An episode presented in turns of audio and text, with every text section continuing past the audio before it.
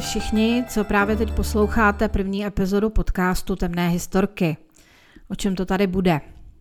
No, rozhodně to bude místy napínavé, místy veselé, možná i trochu smutné, i když to prvoplánovitě asi ne. Já jsem Lucie, baví mě hledat lidi, věci, souvislosti, ostatně o tom také píšu. Při takovém pátrání, jestli se to tak dá říct, často narazím na informace, které dají dohromady zajímavý příběh. Tak třeba ten o diamantové Doris. Ale e, začnu trošku jinak, e, a to sice filmem Debí a její parťačky. Znáte ho?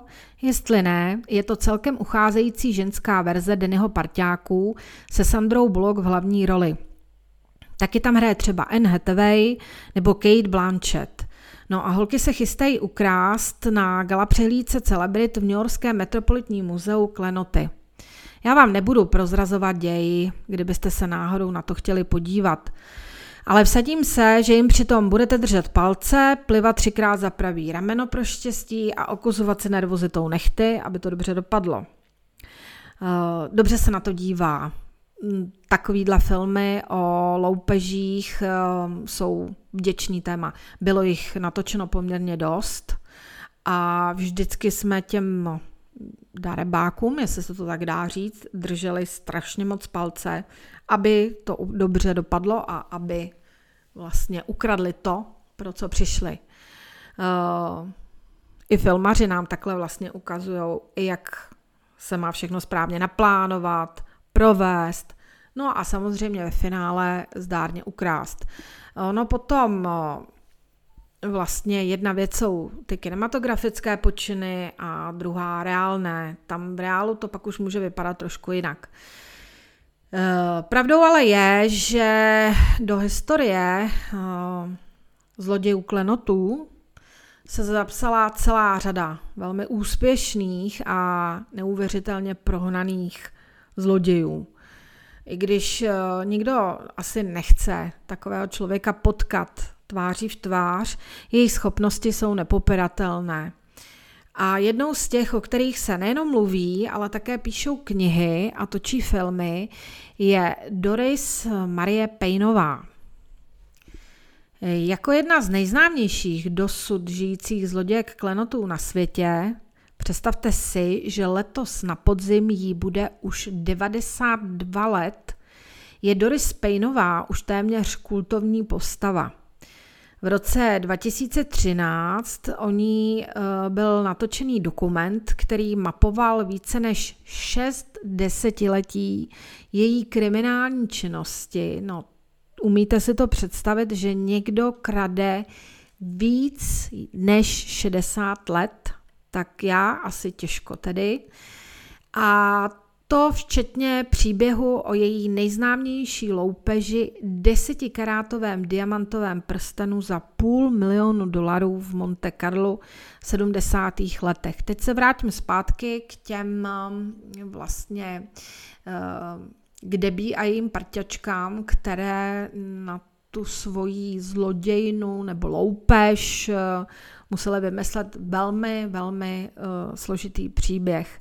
Jak uvidíte sami dál, nebo lépe řečeno uslyšíte, tak uh, Doris na to šla úplně jednoduše. Ale vraťme se zpátky na začátek, vlastně do dětství Doris, na kterém je bohužel vidět, jak významně nejenom pozitivně, ale v tomhle případě negativně, nás může ovlivnit dětství. Doris se narodila v roce 1930 eh, v zapadlém městečku Slap Fork v západní Virginii. Její mámou byla čerokéská a otcem afroameričan. On eh, svojí manželkou byl jako žito, žáril na ní, občas jí škrtil, občas taky šoupnul dětem, teda nějakou facku i bezdůvodně. Eh, takže to s ním nikdo doma neměl jednoduchý. Podle producentky Onety Bunové, která se také objevila v tom zmíněném dokumentu, jehož název eh, v českém překladu zní Život a zločiny Doris Payneové. Tahle zkušenost významně ovlivnila mladou Doris. Eh, Nikdy se nepodrobí muži a pouze já budu hybatelem svého vlastního osudu. To bylo její moto. Eh, vlastně eh, tenkrát eh, to bylo tak, že ženy poslouchaly muže. Černožské ženy v podstatě na tom byly, dá se říct, ještě hůř. A ona Doris se s tím nějakým způsobem nemohla smířit, nechápala, proč vlastně vznikají takové sociální rozdíly a Vlastně i to byl jeden z dalších důvodů, proč eh, kradla, proč prostě se rozhodla, že život bude žít tímhle tím způsobem. Eh, to potvrzuje i eh, producentka Bůnová, která tvrdí, že tenhle ten postoj vlastně vehnal Pejnovou na cestu zločinu. A protože Doris byla hodně urputná a co si umanula, tak to taky dostala, tak to byl i důvod, proč ona vlastně Eh, dokázala tak dlouho krást. Eh, zpátky k tomu dětství Doris, eh, aby ho nějak přežila, tak se musela naučit utíkat do snu. Ona si nasadila klobouk a hrála hru, které říkala Miss Lady. V ní si představovala, že žije život nahony vzdálený těm vlastním zbídečilým poměrům. Eh, a tahle schopnost převtělit se do jiné role se ukázala jako zásadní, protože díky ní se z Doris stala jedna z nejznámějších zlodějek šperků na světě. V jednom rozhovoru z roku 2013 Pejnová přiznala, že když se nemohla dívat na to, jak otec její matku zneužívá, sebrala se a odjela do Pittsburghu. Tam vlezla do prvního klenotnictví, ukradla diamant, prodala ho a peníze dala matce, aby ta mohla utéct z města pryč od otce a tak se ho vlastně zbavit. No a brzy poté se kriminální kariéra paní Pejnové rozjela. Eh, článek eh, z The Associated Press z roku 1976 naznačil, že její zdokumentované zločinné řádění začalo, když jí bylo 16. Jenže pozor, Problém byl v tom, že Pejnová tvrdila, že jí bylo už 23 let. A na tenhle nesoulad ve výpovědích upozornil i jeden z režisérů zmíněného dokumentu, Kirk Markolína.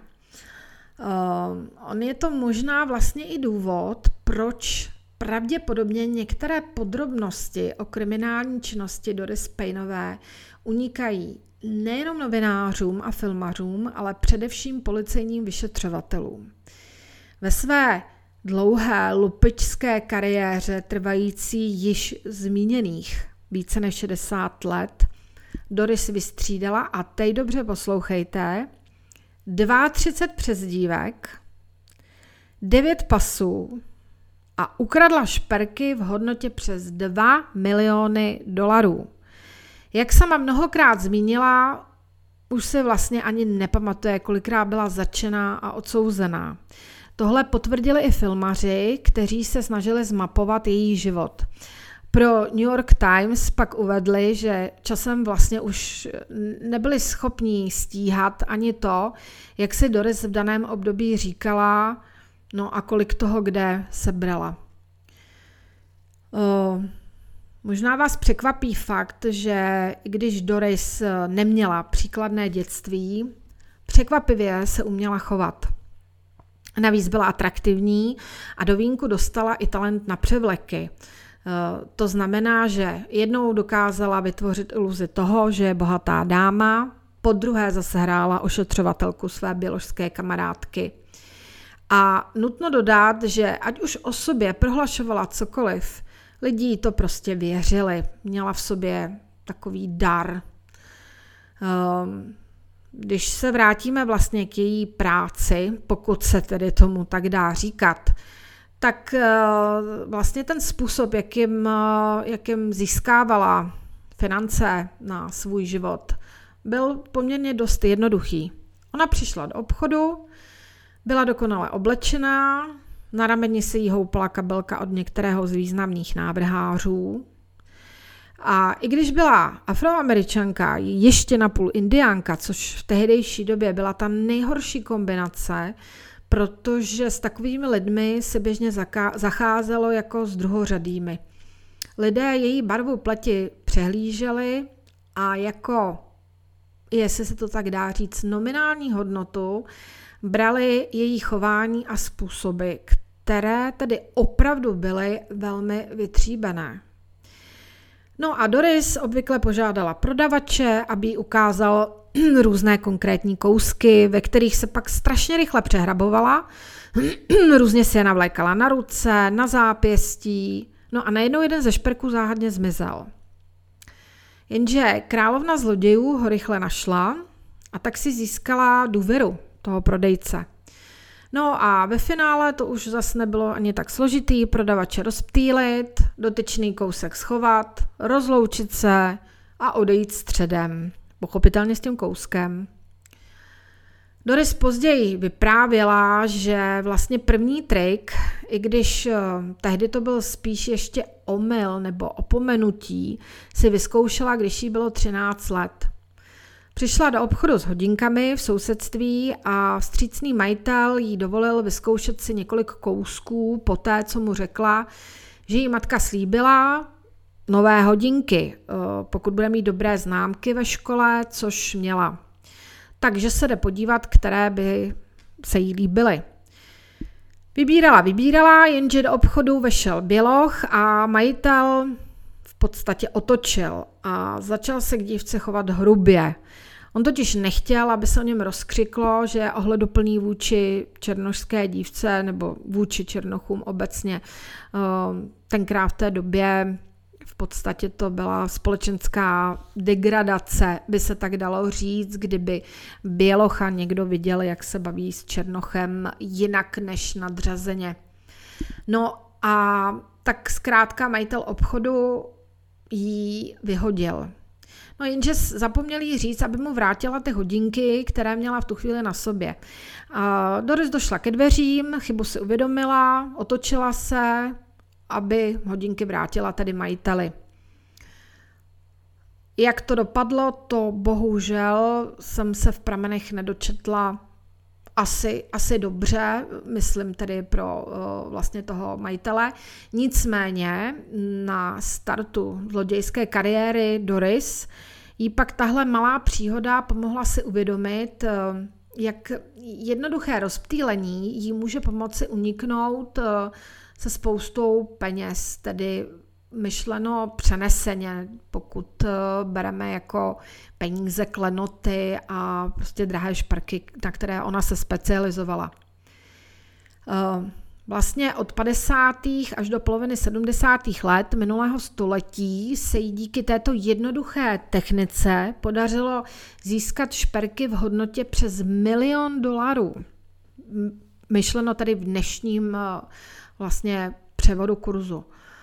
Eh, je fakt, že Doris za lupem objela půlku Ameriky, a nejenom jí, jak, jestli si vzpomínáte, jak už jsem zmínila, kolik měla pasů a vlastně kolik vystřídala těch eh, přezdívek. No a ona odbírala módní časopisy, takže věděla, kde eh, po světě jsou jaké vlastně luxusní obchody a, a kde vlastně jsou ta nejlepší světová klenotnictví. No a jednoho dne se rozhodla tedy, že vyrazí do Evropy, protože v módním magazínu si vybrala tu nejluxusnější destinaci Monte Carlo a vyrazila na lov do luxusního klonotnictví Cartier. No a tady netroškařila tedy, abychom to řekli hned na začátek, a rovnou se strčila do kapsy prsten v hodnotě půl milionu dolarů. On totiž byl osazený desetikarátovým diamantem, Doris se podařilo s ním upláchnout do NIS. Jenže uh, samozřejmě um, takovejhle prsten to nikdo nad ním nemávne rukou, takže ji okamžitě vlastně začali pronásledovat a uh, dopadli uh, na letišti, než vlastně stačila nastoupit do letadla, tam ji zadrželi a odvezli ji zpátky do Monte Carla, kde skončila ve vazbě a tam strávila 9 měsíců. No a nakonec ji propustili. A víte proč? On totiž ten diamantový prsten nebyl nikde k nalezení. Naší milé Doris se povedl husarský kousek. Jak tedy sama tvrdila, to samozřejmě nikdo neví, zdali to tak bylo ve skutečnosti. Ona ve vazbě ten uh, kámen uh, z prstenu vypáčila, prsten následně vyhodila z okna do moře, kámen pak údajně zašila do opasku. A když tedy konečně už uh, vlastně policisti v Monte Carlo viděli, že to asi nemá cenu, že prostě prsten zmizel, tak ji pustili. Ona se sebrala, odjela do New Yorku a tam ten kámen prodala za 148 tisíc dolarů. Myšleno tedy na tehdejší peníze, což jaksi nebyla vůbec malá částka. No, co mě osobně na tom zaráží a při hledání v různých pramenech jsem to nikde neobjevila, a sice, že eh, Doris vlastně nikdo neudělal osobní prohlídku. Na druhou stranu eh, je možné, že ano, ale mazaná Doris eh, zvládla prsten vždycky nějakým způsobem šikovně ukrýt, protože vlastně tenhle ten způsob, jako dá se říct, trénovala celou svoji vlastně zlodějskou kariéru. Už jsem naznačila, že ona vlastně to neměla s muži uh, jednoduché, zejména tedy díky svému otci. Uh, přesto ale měla partnery, uh, dokonce s tím jedním si pořídila syna a dceru.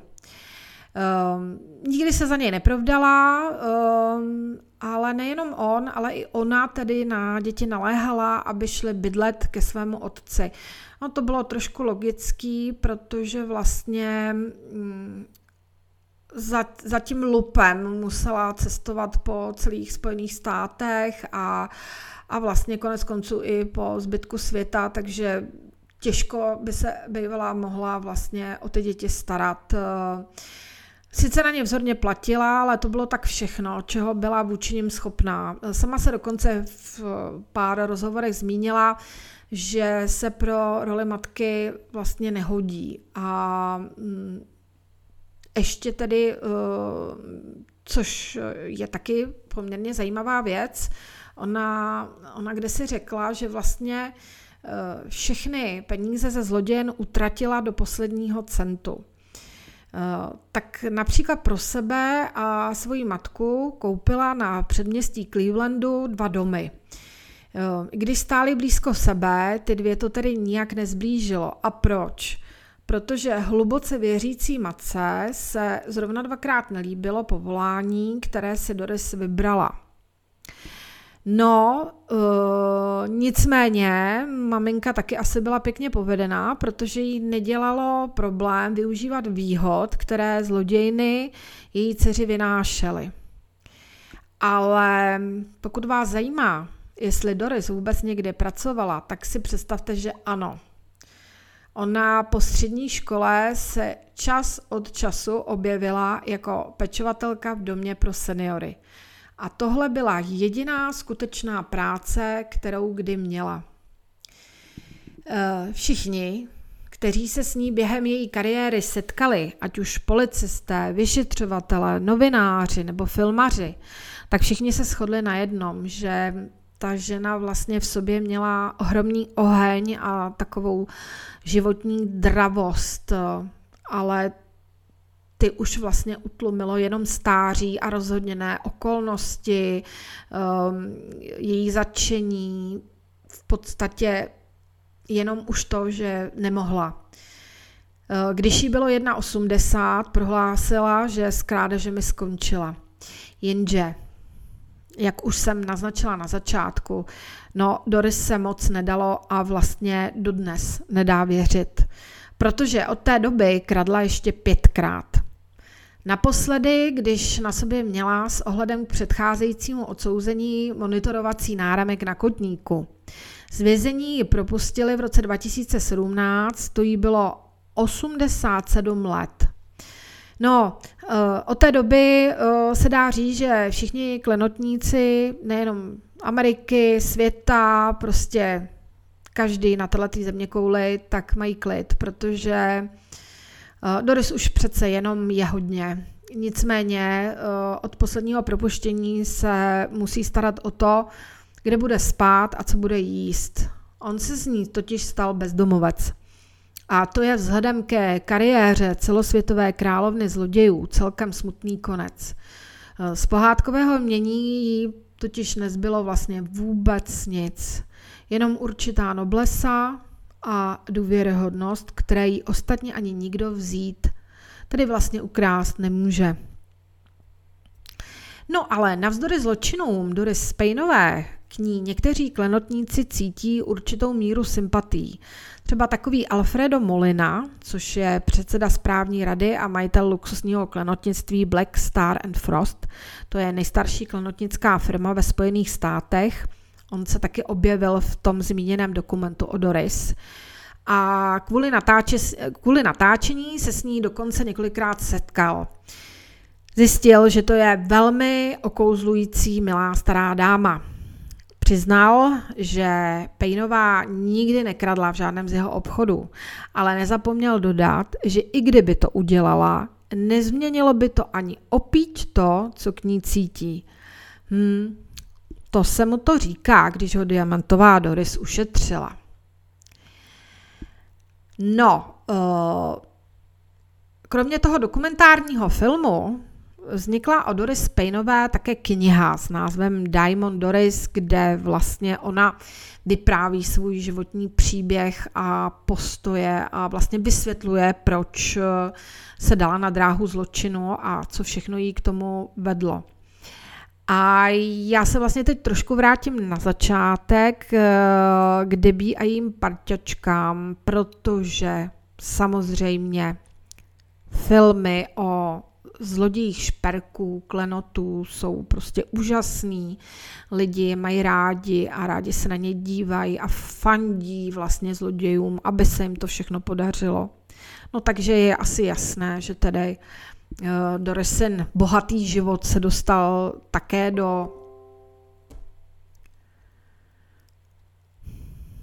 také do hledáčku filmařů. Uh, Původně se počítalo z rolí Doris Painové pro Hellberry, ale nakonec eh, by roli ikonické zlodějky šperků měla stvárnit Tessa Thompson. Ovšem, eh, tenhle projekt má tak trochu tepné pozadí. Tessa se totiž párkrát na svých sociálních sítích vyjádřila, že už se mělo natáčet, ale pak do toho vždycky něco přišlo, takže uvidíme.